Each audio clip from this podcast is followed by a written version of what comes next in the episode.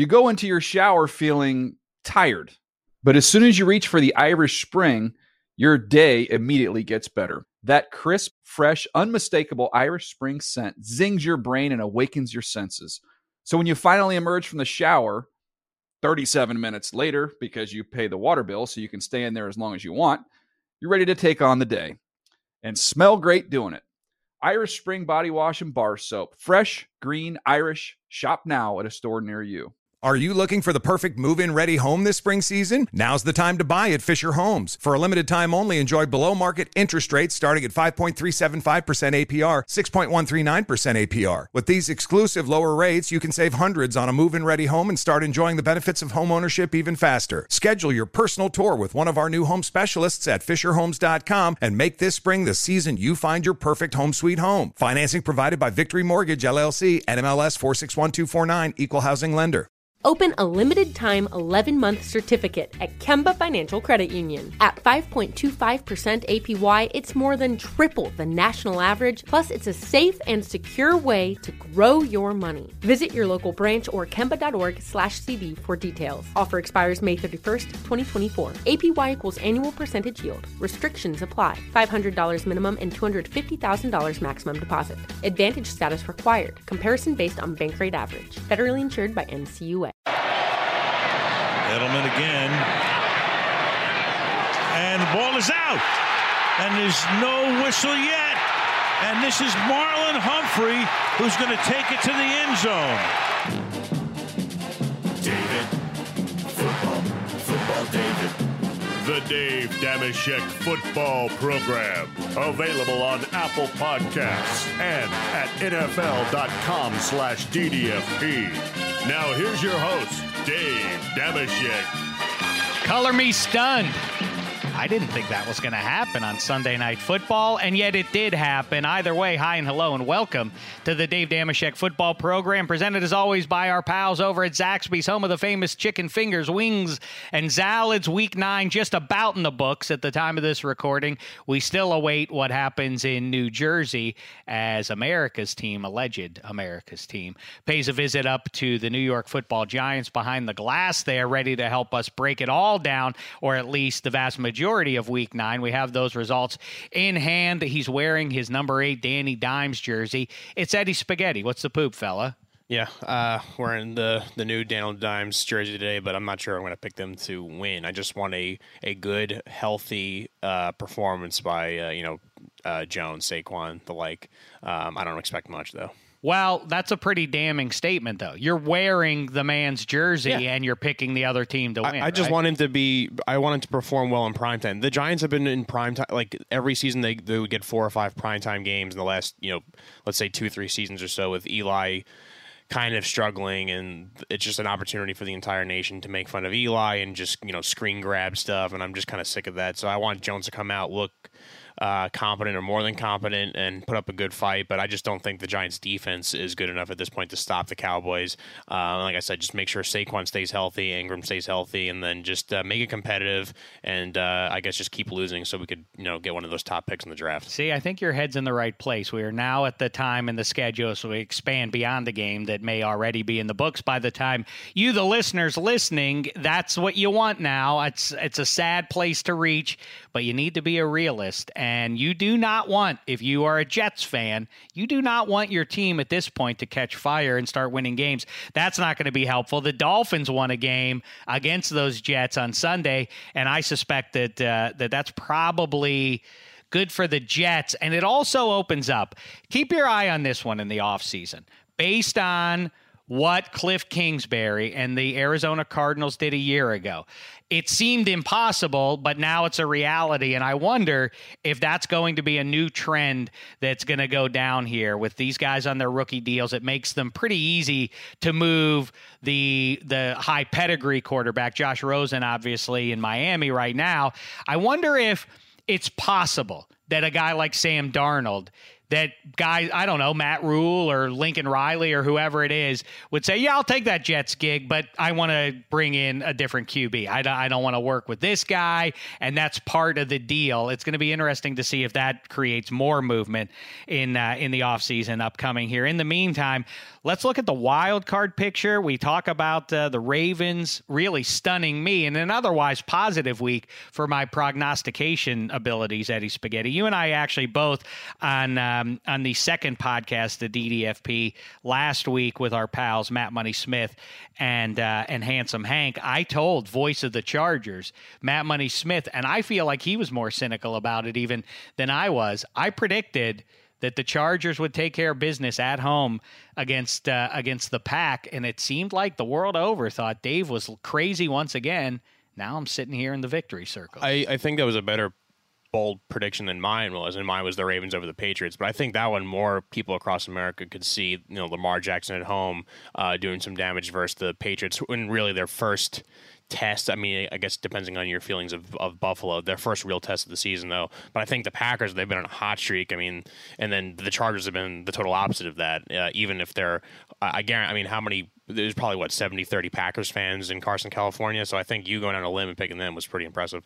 Well, it was it was owed to that I love Melvin Ingram and Joey Bosa. When they're both healthy out there, they are destructive, as destructive a duo in pass rush as there is in the NFL, and that's not good when both of your offensive tackles are banged up like the like the Packers were. So, and also, listen, they're human beings after all. How many times, how many weeks in a row is Red hot as these Packers have been, these big time, big stage games. This was one that have felt like fly out to the West Coast, maybe on Saturday night. In fact, Aaron Rodgers kind of alluded to that if you saw his post game, like how we prepared in the 48 hours around the game. We have to modify that. I think he was basically saying guys had fun on Saturday night. I don't know if that's true.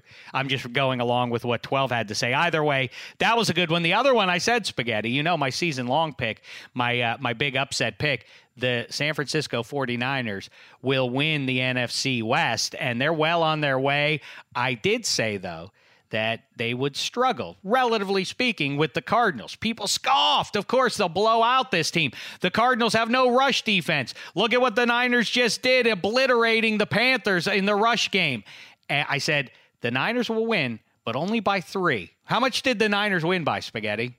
They won by three. That's right. And then uh, and then as far as the division chase goes, if they if the Seahawks had failed, if they had stumbled against the Buccaneers, well, they did stumble. They almost lost that game, went to overtime the division would be a wrap pretty much. The Niners could get away with losing both of their upcoming games to the Seahawks, and they would still have a margin of one game over those Niners. So that one's looking pretty good. It's still up in the air, and I do still think that the Rams are not going to make the playoffs as they head to Pittsburgh for their next one. They should win that one, but I'm going to stick with that with um, with the Seahawks getting a wild card, and if worst comes to worst, the Niners are going to get a wild card, and then as I foretold, when when uh, when everybody in Philadelphia was losing their mind, I said, "Settle down. The Eagles are about to go six and two. That may even be an understatement at this point. They might go seven and one because based on what we just saw from the Patriots, what's to say Jordan Howard's not going to gash them this come or uh, in in two weeks when uh, the Patriots come off the bye. Let's get into that wild card though a little bit on the AFC side, shall we? There, Spaghettis. Sure. All right. I think that, and it's a, it's a big muddled field there. First of all, to the to the main event, I guess, in the top two seeds in the AFC. Do you think that that loss by the Patriots? You obviously took the Ravens, so you're not as surprised as I am.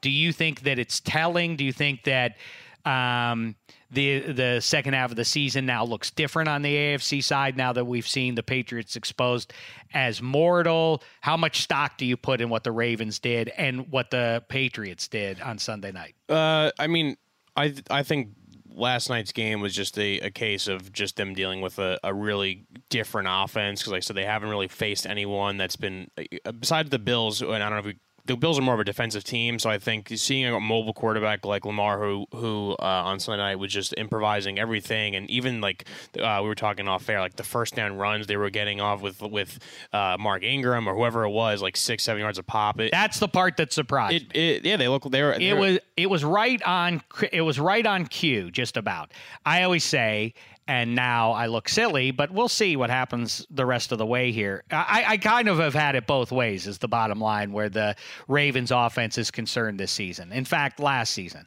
I was on board with lamar jackson at the draft. You remember Sure. a year ago. I'm not talking about six months ago. I mean 18 months ago when we were at the draft. I said lamar uh, the, the bengals i believed in it so much. I said the bengals should be taking lamar jackson here. They didn't fell all the way to the back end of the draft and, and the ravens got him. I didn't think that the ravens of 2018 should have even messed around with joe flacco. Install that offense and get going. And, and to show how fast things change in pro football as a matter of fact John Harbaugh, I looked it up. I, I remember thinking, man, things have changed so fast, and, and it's a case for why teams shouldn't be so quick to fire their head coach all the time. And the stable organizations don't tend to do that. They tend to stick by a coach who stumbles here and there.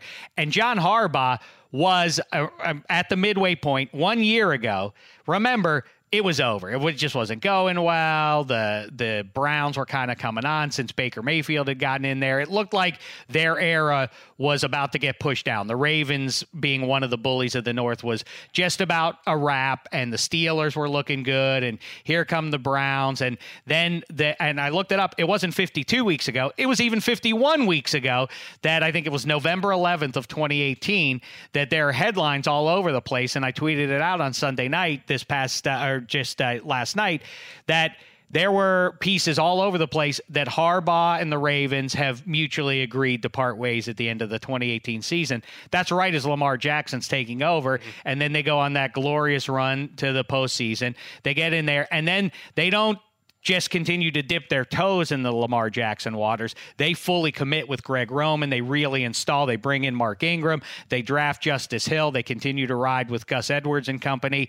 And all of a sudden now, this this is the story. And John Harbaugh, if the season ended now, would be in the top three in the coach of the year. And by the way, like we said last week, Greg Roman is probably the assistant coach of the year at this point. It's going to be hard for him to blow that if the Ravens end up holding on running this kind of an offense. Um, that, that go ahead. Lamar was saying, and Lamar as well being an MV, top three MVP. You have the coach, offensive coordinator, and quarterback all in top three in their respective awards too. Um, do you, I? I guess I see. To me, I still go. Russell Wilson only has Yes. one pick. Yeah, Russell Wilson's in top three. And I think he's McCaff- one, though. And Mc, he probably is one. McCaffrey is probably. I think you could flip a coin between two and three with Lamar and McCaffrey. I think. Uh, I think I put in the rundown. I, I now just realized my the answer. The, the, the biggest Jenga piece across the whole NFL is probably Christian McCaffrey, but I'd say he's probably number two in the uh, MVP race, and Lamar right now is three. But if if the Ravens like say they went out, or it's uh, he can make a strong case, but I think Russell Wilson probably deserves it. Right now, we still obviously have half a season to go. I think that's right. If Lamar Jackson wins the division, though, that does matter. And I know I don't want to hear from people on social media or otherwise the QB wins don't matter. Of course, they matter. It's the whole point of the season, and it's the most important position. It does matter if you get wins. Maybe Lamar Jackson gets it then. Deshaun Watson, especially without J.J. Watt for the second half of the season, I think they're going to end up having some struggles that we didn't see on Sunday against the Jags. But I think that that Texans team is still going to um, struggle in the second half of the season. But Deshaun Watson should be in the conversation now. Christian McCaffrey makes a lot of sense. Borderline guys that aren't going to get any buzz and likely aren't going to end up winning it. We talked about Jacoby Brissett, him getting hurt and the Colts winning. If he comes back and they get back on track and end up winning the division, I think there's a case to be made. It's a great story. Same goes for Derek Carr, who Yeah. just before the season, they lose Antonio Brown. The premise of the whole season was going to be finally they gave him a weapon there in 84, and then they bring in Tyrell Williams and um and uh, you know that but as good as the Ra- Raider story is this year, it's it's interesting to consider where would they be had they had 84 in the lineup. As it is, though, they're in the playoff chase, and uh, I think Derek Carr deserves a little more uh, a few more pats on the back than what he's had. But okay, Spaghetti, let's get into it here then. Let's figure out scientifically, and by scientifically, I mean by looking at uh, the remaining schedules here of the wild card contenders. I'm going to assume that the Ravens are going to hold on in that division because Pittsburgh is flawed enough that they're going to lose, I think, somewhere between two to four games the rest of the way. Likely is three second most likely is four, and the third most likely result is that they only lose two games the rest of the way. So let's start with them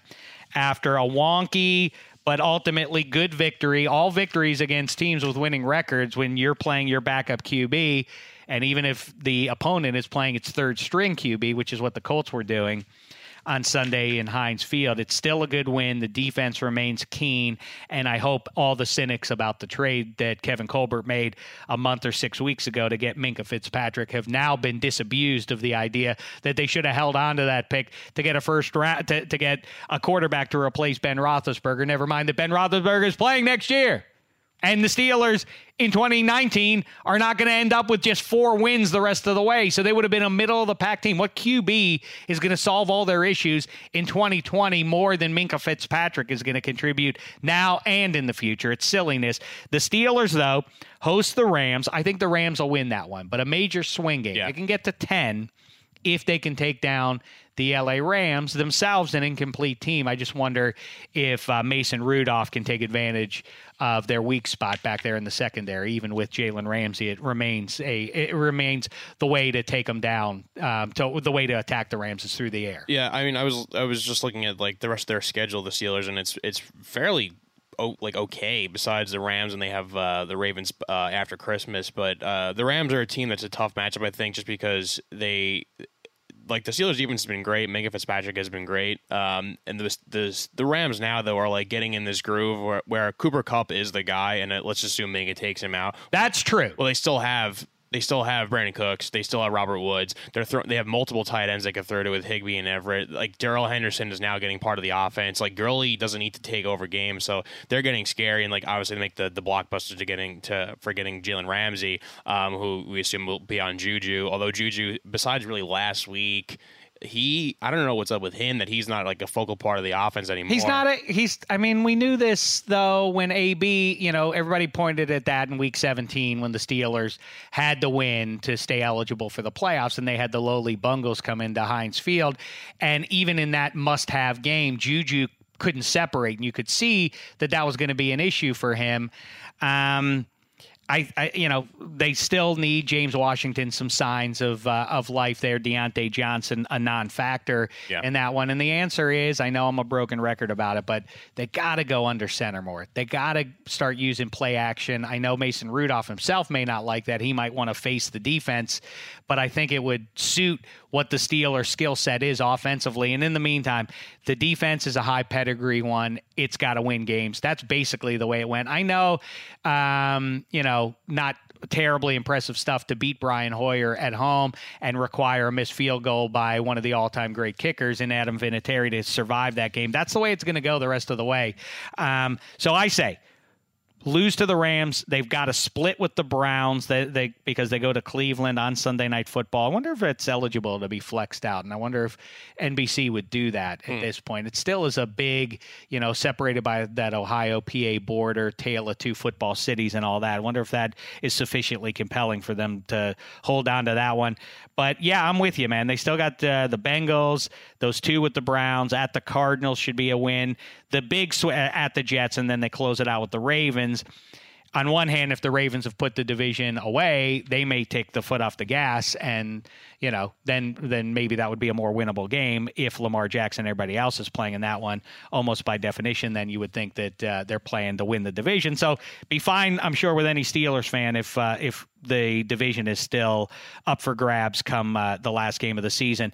The big one for Pittsburgh is Buffalo at home. I think that the Bills still have some tough games upcoming. I think that they're obviously well, they obviously are in the best spot to get one of the wild cards. But let's go through the Buffalo Bills, who, by the way, can't stop the run all of a sudden. The Jordan Howard, Miles Sanders explosion in Buffalo two weeks ago was bad, But Adrian Peterson ran all over you. It wasn't a close game, but still, they aren't stopping the run. And now Nick Chubb is back. I mean, and Nick Chubb is uh, that's the one thing they're going to try to do. People who spend their lives trying to figure out in advance who's going to win a game, some people who do that with with some precision by how much a team's going to win by, seem to think that the Browns at 2 and 6 are going to win this game over the 6 and 2 Bills. If they stumble there though, that's really going to be bad for the Bills. Then you know that the Bills are in trouble for the second half of the season. But let's say they win that, they'll beat Miami, they they host the Broncos, they should win that, but they still then go at Dallas, Baltimore at home, that game I mentioned at Pittsburgh, and then at the Ravens. What's the best you could hope for if you're the Bills out of that four game stretch there? And if even if you include the Broncos, who aren't a bum team, in that four game stretch, one and three, that then puts them, if I'm right about that, they have two losses now. If they lose three of at Cowboys, Ravens, at Pittsburgh, at Patriots, that puts them there at five um, five losses right there. So they better beat the Browns or they're in real jeopardy of getting a postseason. I say that they'll hold on. They'll get to ten and six and uh, and make the postseason. So that claims one of those two playoff spots for you. I, I have a th- that's a tough stretch. I have them all L's next to the Cowboys, Ravens, Steelers, and Patriots. Um, I mean, I know it's a good sign that Devin Singletary had a decent game uh, uh, the other day, but I don't know. I don't I don't love Josh Allen. Maybe I'm reading too much into like the the heavy analytic stats. Like he's just not he's not what you want to see when you're seeing your quarterback play out there because he, he's just a guy. It's not like Lamar where he's improvising and like the rushing is is is effective when it needs to be. Lamar can throw the ball as we just saw versus what we thought was a great defense with the Patriots. I don't know. Josh Allen to me just uh, I, I, don't I don't trust him to win uh, a, a, big game, especially if it gets into a shootout or something with like say the Cowboys. If they put up 30, 35 points on you, which they could, I just I'm not going to trust Josh Allen to come back uh, and, and win a game like that. I don't know. I'm not a big side note guy. about the Ravens, and you know it's like anything else. Beauty's in the eye of the beholder. In in a league of parity like this, there are very few that stand out consistently week after week. The Patriots, the best of the bunch, just kind of felt like they got exposed a little bit. But I also think that it was right on cue the way that game was going on Sunday night. I think that I don't know why pro football teams can't prepare for what the Ravens are doing, but enough evidence is out there at this point that you can see. And I always say it, and I kind of sort of stand by it that a good defense is the kryptonite for what the Ravens are doing. Going back to what was it, week 15 when the Ravens came out to play the Chargers. By the second half of that game, if you remember that one, the Ravens won that one. And that's really what got them in a position to to take the North a year ago. By the end of that game, you could see, all right, the Chargers kind of were up to speed with what the Ravens were doing and taking it away. Jump then to this year. When they play a good defense, and the Seahawks are not a good defense, so they don't count. When they see a good defense, it feels like at about the 20, 25 minute mark, that the defense has get, gotten enough looks at what they're doing, maybe adjusted to the speed of Lamar Jackson and the guys behind him, and then it's diminishing returns. And I feel like that's kind of what we were looking at with the Patriots that it was 17 nothing. Wow, this is I can't believe this. And by halftime, you were thinking, all right, well, the Patriots are going to win this game. And then they start the second half and they start moving right down the field. And then it's not even per se that I think the offense isn't good. It's that the defense for Baltimore isn't good enough to support that. It's not complementary. It's not dominant enough. It doesn't create turnovers to give them those short fields to to break the back of the opponents in the second half. But then all of a sudden, Marlon Humphrey scoops up a fumble, and that's kind of the margin for it, and it swings that game a little bit.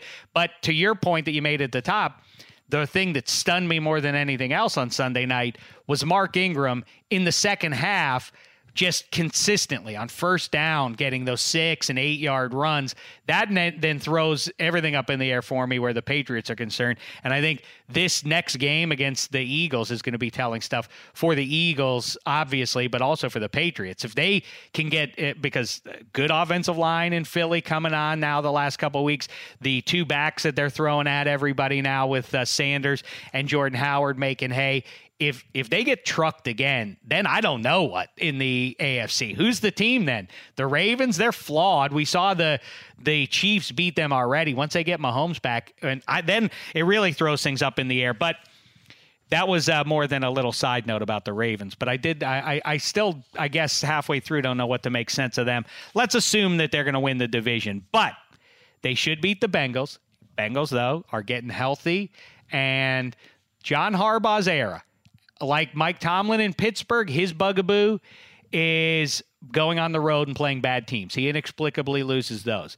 John Harbaugh, when he has a big game, when the Ravens have a big game under John Harbaugh, they sometimes come out a little flat the following week. They obsess over a big uh, a big opponent, and then the next week they let down a little bit. Go back through the records, and uh, and you'll see I'm right about this.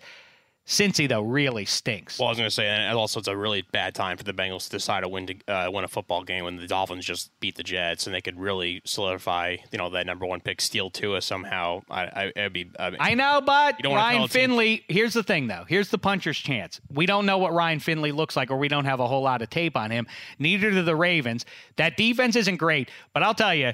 Jenga piece, when you start talking Jenga piece guys in the NFL, Jimmy Smith is quietly one of those guys. For whatever reason, when you drop him into that already strong Ravens secondary, and you saw that again um, against uh, Tom Brady and company, man, it really gets to another level. So maybe the defense hasn't been what it's about to be in the second half of the season for the Ravens.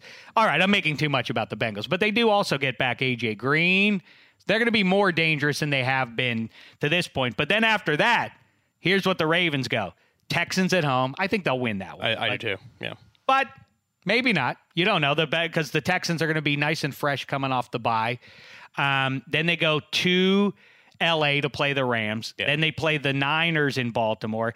Then at the Bills. So the Ravens are far from you know in, in the catbird seat. The trick for them is is that the Steelers probably aren't good enough to catch them, but they do have the chance to. The Steelers are not out of the AFC North running just yet. No, not even. Not. I mean, the Texans are a tough game. Uh, Texans, Rams, 49ers, Bills, four in a row. It's really tough.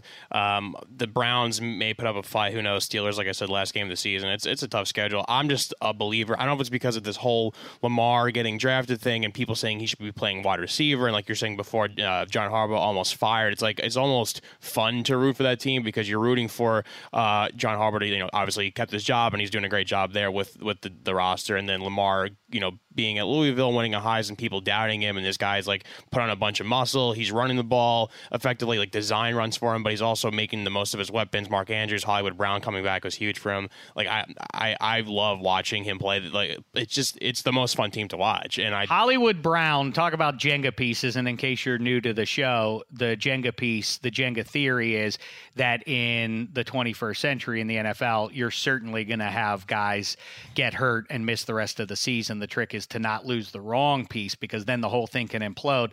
Hollywood Brown might be that guy. Mm-hmm. Although when Ronnie Stanley came up limping there in the second half, I thought that, That would really, really bad, yeah. that would really cook their goose. Same thing with Marshall Yanda, but um, I think my uh, Hollywood Brown makes makes everything different. When the fact that you must pay attention to him, you cannot keep an extra DB in the box to stop the run game. That's everything. And by the way, Hollywood Brown is not mere speed. He he, keeps showing. Re- repeatedly over the course of the season, that uh, he's got a, a good pair of hands. No, he's a great receiver. Yeah, it's not like what the Chiefs did to replace Tyreek Hill with like drafting Mecole Hardman, who's just a straight burner. Like Hollywood Brown's a great receiver, and that's again what makes the Ravens why I'm so high in them is because even if you have a defense, you know, with the 49ers, like that's going to be a big matchup. Let's just say they try to contain uh, Lamar Jackson. Well, well, he's shown in multiple games that last night how many instances where you had three Patriots surrounding him, and he goes, "All right, well, I'm just going to spin out of this," and then by that time your DB's lost track of the receiver. He's wide open. It's a quick, easy little wide open, like just a little dunk, wide open, first down. It's just stuff like that, which is super frustrating for these defenses. That's what the problem that he creates with his legs, and that and like it's it's just I don't know. They're, I think it'd be tough to stop. I hear you, but I also think that you say his legs, his legs are so skinny. I'm just waiting for. I, I don't mean to be. I'm not uh, skeptical of his talent. Obviously, I've been on board uh, since he was a sophomore at Louisville. I've been saying Lamar Jackson's going to be a revelation. But I also am just waiting for him to break. He's he's taking Yeah. way too many carries, but he has that knack, man. I haven't seen him get lit up. I don't think this year. He was getting beaten up pretty good down the stretch last year, but man, he is so vexing for a defender because you can see that they want desperately to pop him. They really want to smack him, and they can't do it. I know the design runs make them a whole lot harder to defend because you have so many guys in the backfield. He's following like they'll they'll have like sets with two extra guys in the back, and then you have Lamar running the ball. Then you have extra blockers. But that being said, I probably would just take him all out of the playbook. Do not do design runs with him. Like your your your offense line is good enough where you could run the ball with Hill, Edwards, or Ingram.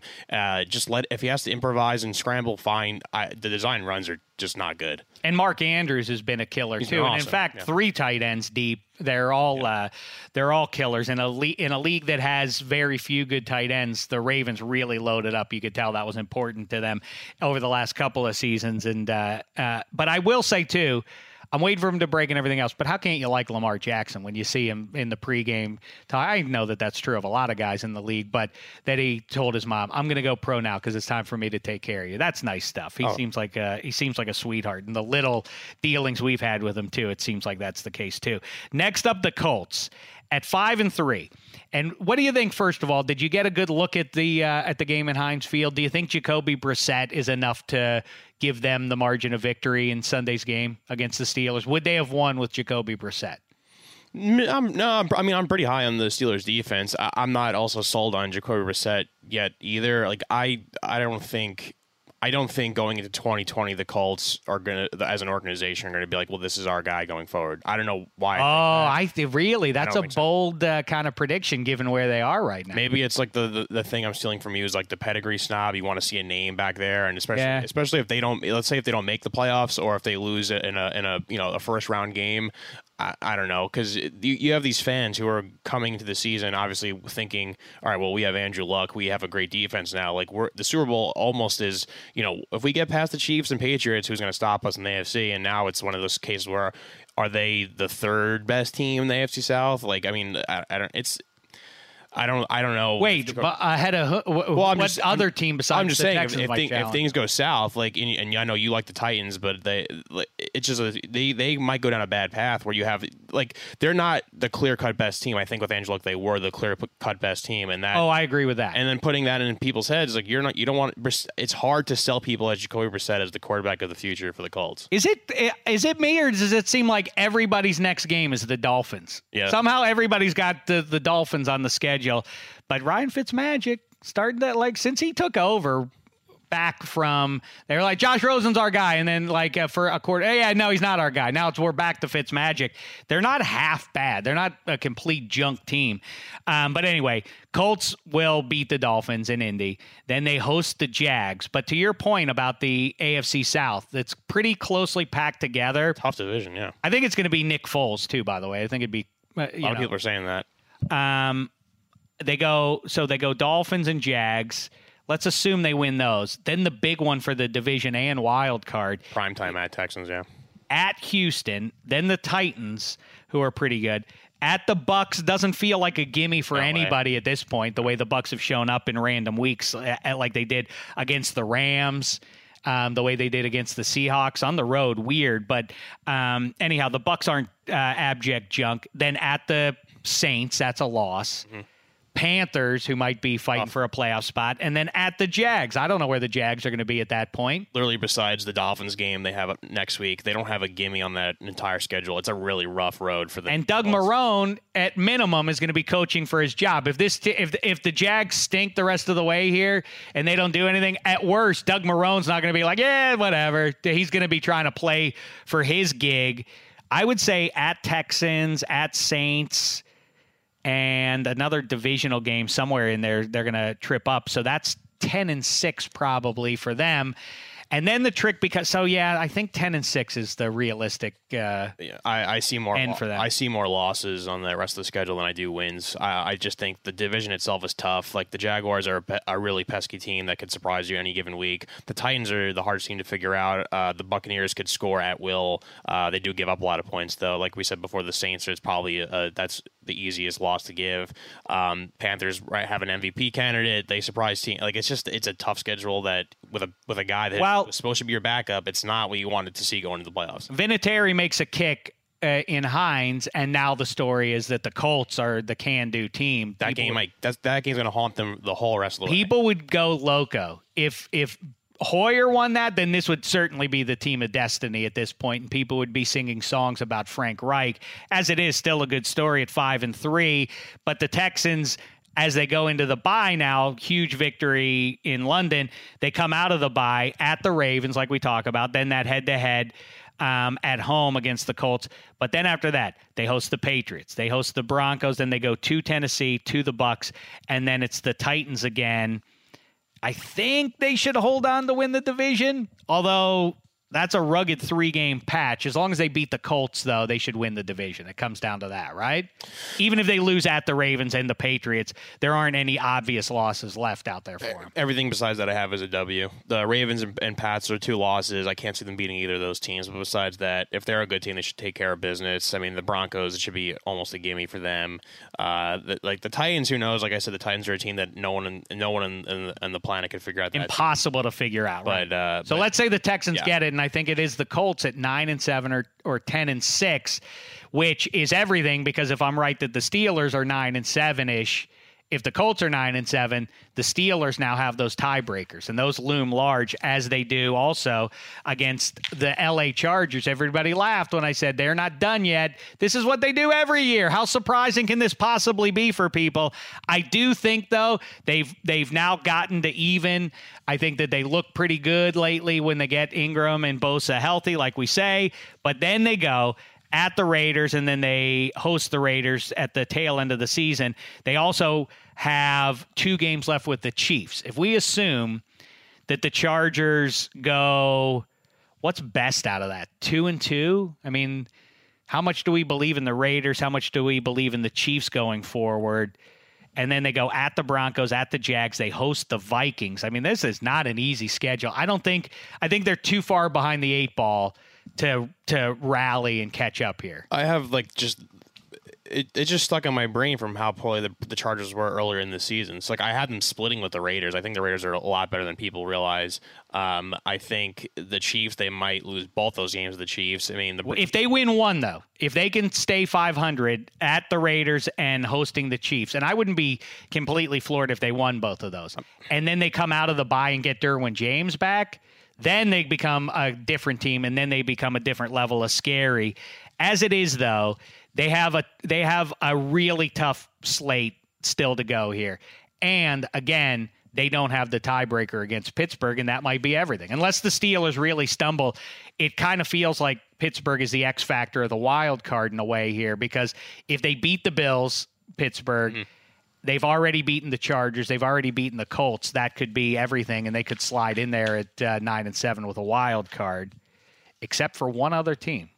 We've looked at everybody else's resume, where they are, and what they have upcoming. More importantly, the Oakland Raiders. Spaghetti. What are we to make of this team? I I love this team. I said it. I think it was the last uh, video show we did, and I said that I, I sneakily love the Raiders, and with uh, their schedule's pretty really easy the rest of the way. Um, Josh Jacobs is like quietly uh, an amazing running back, and Derek Carr is, you know, the, the fact that they thought that he wasn't going to be the guy for the future, that we should change. Like, h- how many other quarterbacks in the league are better than Derek Carr right now? Like, what upgrade could you possibly make to improve on him? Um, I I like them a lot. I mean, you have the Bengals, the Jets, you have the Broncos like the the Jags, Titans, Chargers, like who those could be wins in my mind. Really, the only tough, really tough game they have is at Kansas City.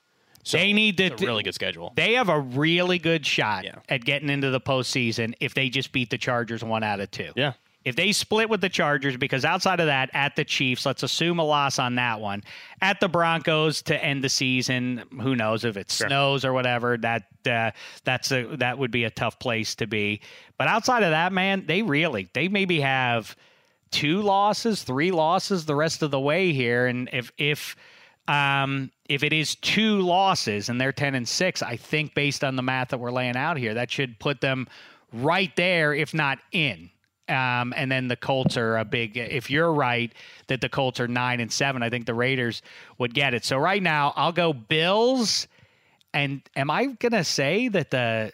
I think the I think I like the Colts a little bit better than you. So I think the Colts yeah. end up getting in, but the Raiders are right there on their heels. And if you're right about the Colts, I think the Steelers will end up getting in there, and uh, because uh, but I'm going to go. That's how I'll go. I'll go Bills five seed, Colts six seed, but man, that again, like I say, the X factor is Pittsburgh because if they beat the Bills in Pittsburgh with what, uh, what with what we already covered there, um, otherwise for the Bills, then they could fall back. And if the Steelers hold that tiebreaker against all those teams, if they hold it against the Colts, Bills, and the Chargers, then they're um, as unimpressive as they've been. They would be in the catbird seat to to sneak in the back door and take that. Uh, take that six seed. It's tough because on paper the Chargers are as good as any team like ever assembled. They're I mean, but just, they don't put it together, and the Colts are are they have the offensive line, they have the running game, they have receivers now making play a new receiver every week making plays. Um, the defense is is still solid, but uh, the, my issue is just like I said with Jacoby Brissett, and it's like eventually you're gonna need your quarterback to make plays. I could be wrong, like maybe is one of the, he could maybe he could be a passenger on that team. Who knows? The Raiders just are hot, and they think they have probably the best schedule the rest of the way out of any team that we went over. Um, yeah, I, but I feel like it, it's I think that an AFC South, it'll be AFC South team and an AFC West team. I'll get it. I don't even know if I want to give it. I don't think the Bills will get it. I think the Bills are going to fall off. I'll give it to. Well, if they don't figure out how to stop the run, then they really, I mean, they're going to lose to the Browns this weekend in Cleveland. And if they lose to Cleveland, then that is really going to be the signal. Man, it's on the rest of the season for this wild card chase. Because wh- whereas the Bills could beat the Browns and then be right there, be a half game back of the Patriots. Um, if the Patriots lose to the Eagles in two weeks, then the Bills are reasonably in the hunt for the division title. And the Patriots, I mean, let's not indulge that. The Patriots are obviously going to end up with the one seed, but it does kind of now shake things up based on what we saw from the Ravens. If they get trucked by another physical team, um, in the Eagles when they come out of that bye. I don't know what. Speaking of, so we're talking about all the high end teams.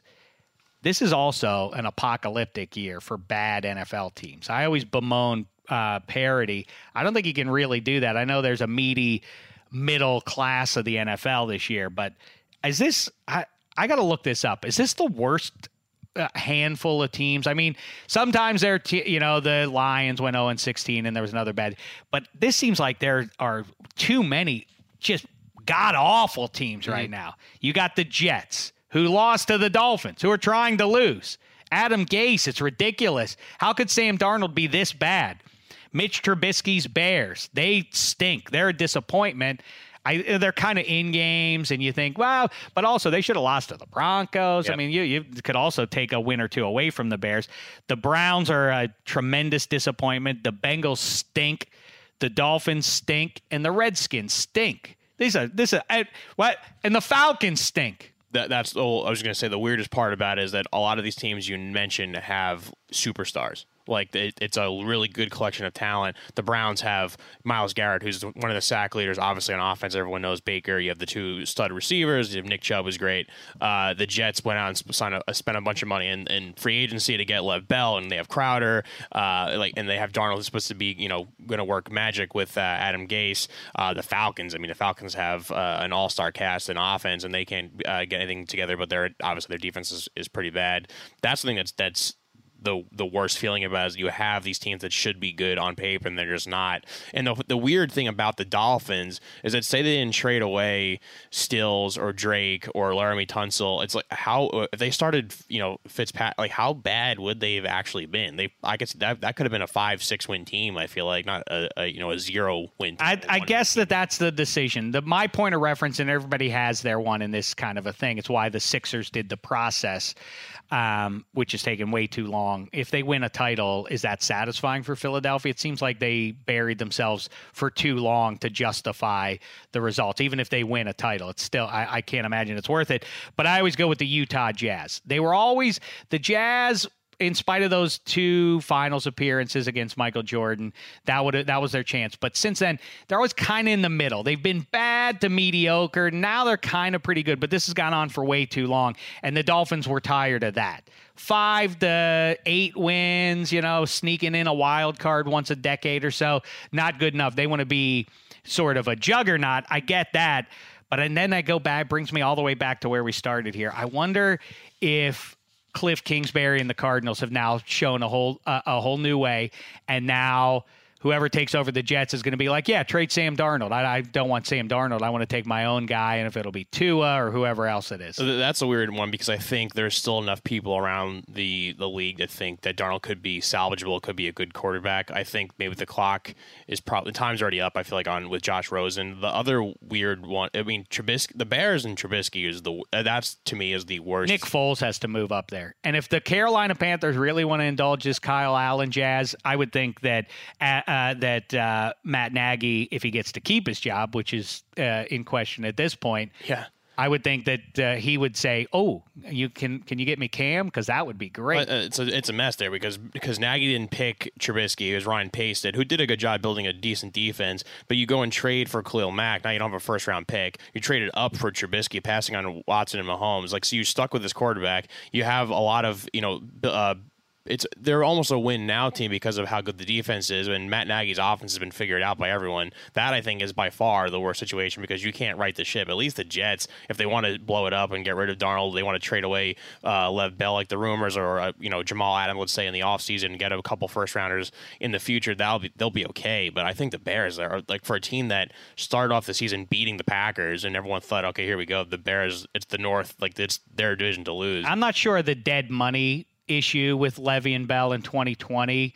Um, but I think that you see the writing on the wall that they kind of shopped him around and took a look around with him. They're not going to want all that. They may end up paying a decent chunk of that. The rumors that a lot of teams made calls on him, um, including Pittsburgh, that was unreasonable. Pittsburgh wouldn't be able to handle that unless the Jets were taking on part of that contract. Even then, I don't know that they could have managed that under the cap. But um, yeah, a lot of truly putrid teams in the NFL at the midway point. Uh, let's bring it on home now, Spaghettis. With uh, it's oh, before I forget, NFL. Uh, if you go on uh, Twitter, go to the NFL handle. I've been doing it every week, and uh, we'll continue to do so. We do our little Q and A. Q and Dave get in there and um, tweet us a question, and we'll answer it for you every Monday. We do it around 11:30 Pacific time, and uh, the social team puts up a post there. So be ready to ask your question. There's a new batch of answers provided by me and Spaghetti. So check those out. By the way, check out uh, Daves of Thunder back. Uh, we got some new episodes up there for you. Appreciate the support on uh, on that uh, foolish endeavor with David Feeney. Um, and uh, very special episodes. We're in the mid two part cliffhanger. You should check that out and also check out uh, the podcast on the Athletic. Um, but now let's uh, let's do the food block presented by Bon and Viv Spike Seltzer. Halloween in the rearview mirror. Spaghetti. I saw pictures of you as Iron Man. Correct. Your girlfriend is Spider Man. That was a little weird, kinda. We did uh, anybody point that out?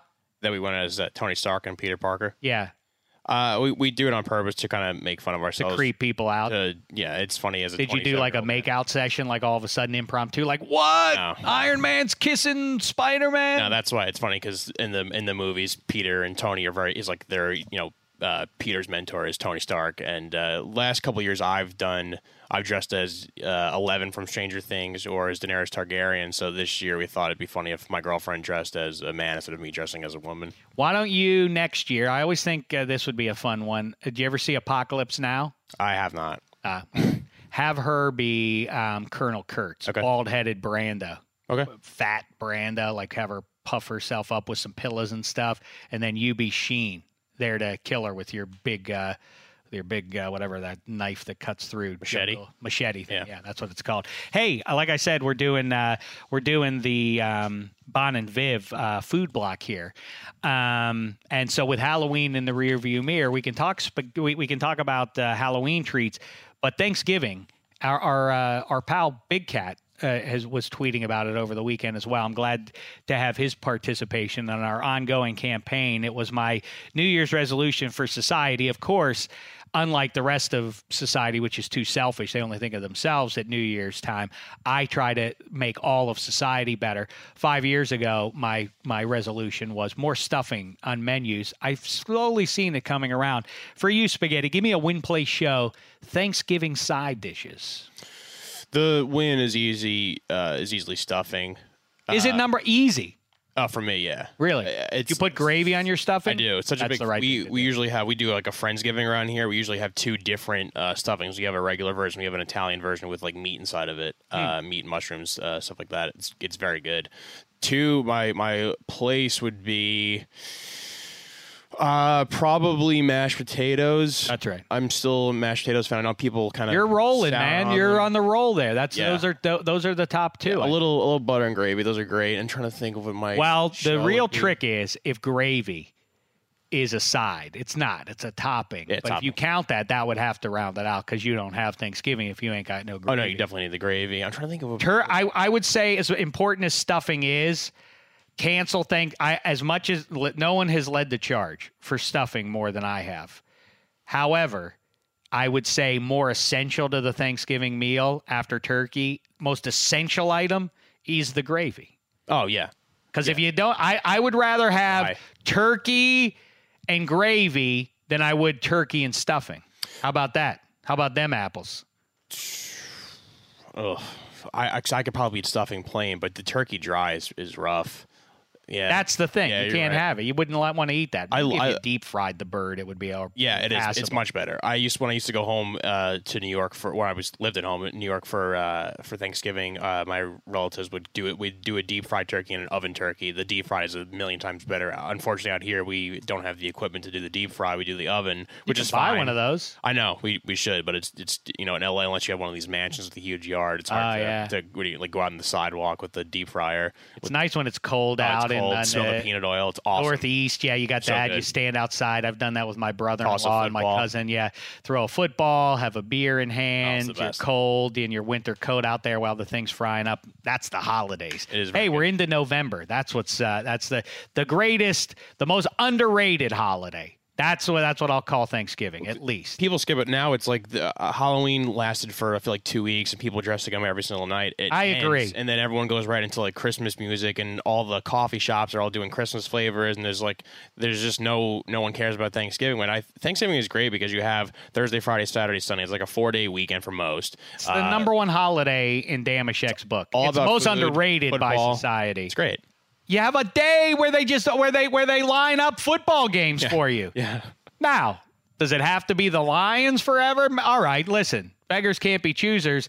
What is the sun? Do you know what the what the Thursday night game is? Uh, let's check that. Please tell me it's not the Falcons. It feels like Sun- the Falcons. Sun- wait, Sunday night or Thanksgiving? no, Thanksgiving night. Thanksgiving 2019 game. Let's find out. Uh, What are, what's the slate we can look forward to now that it's upon us? We, oh, man, well, the early one. Well, we have a 9:30 a.m. start out here. Don't tell me Coast. Bears. It's Bears Lions. ah, all of a sudden that one stinks. and then, uh, yeah, this is actually not a really good slate. It's uh, Bills Cowboys at. That's not too bad. No, that's compelling for all the AFC teams I we were just yeah. talking about. That's a big one. You're going to want if you're a AFC. oh, Either way, that's that. I disagree with you. That's a great one, and it's also a Super Bowl. Uh, 28 I'm also just low. I'm just low in the? Bills. That's reasonable. and I think by then, we'll, 26 rematch 20 27 that would be that one that's when they 27 and 20 did they play each other in two straight so yeah they did cowboys and bills played in um 27 and was 28 it early 90s. yeah No. And then Saints Falcons is leon lett you remember yeah, that do. right Yeah, you've yeah. seen that at Yeah. least right and then what's the Saints, the night game Saints at Falcons.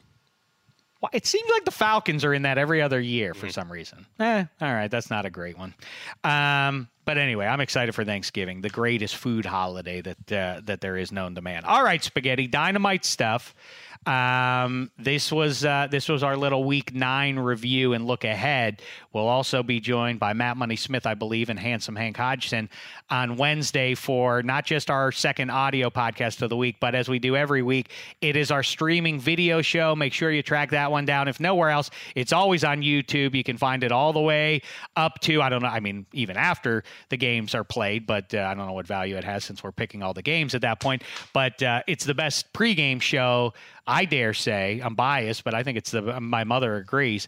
I think Eddie Spaghetti has it in his top ten pregame football shows um, out there. It's our it's our show. It airs on YouTube and uh, and streams on NFL.com every week. Spaghetti. Yes, we are uh, on NFL.com on the homepage. If you just type in NFL.com, it'll pop up in the corner. You'll At see two, it. 2 p.m. Eastern. It is yes, 2 p.m. Eastern. Then it also goes on NFL.com/slash DDFP. It's on the NFL Podcast YouTube page. Uh, also, this episode, the audio Monday shows will also go up on YouTube uh, to listen through there as well. Uh, we're also on Pluto TV, the Wednesday show, and I'm trying to think if there's anything else I missed. On the NFL.com. I think you've uh, taken away the all- NFL app as well. Right. You've taken away all excuses for people to not be watching that. Oh, and by the way, it is important. People always tell me this. I should mention it more at the top of the show, Spaghetti, but it is important that you review and you rate and you blah, blah, blah. Comment all that stuff on the YouTube show, on the podcast. And uh, we appreciate the support for all that. Like I say, we'll be back in about 48 hours from now um, with, uh, with more of our pals here. In the meantime, Thanks so much, football fans and Zaxby's. It's been a thin slice of heaven.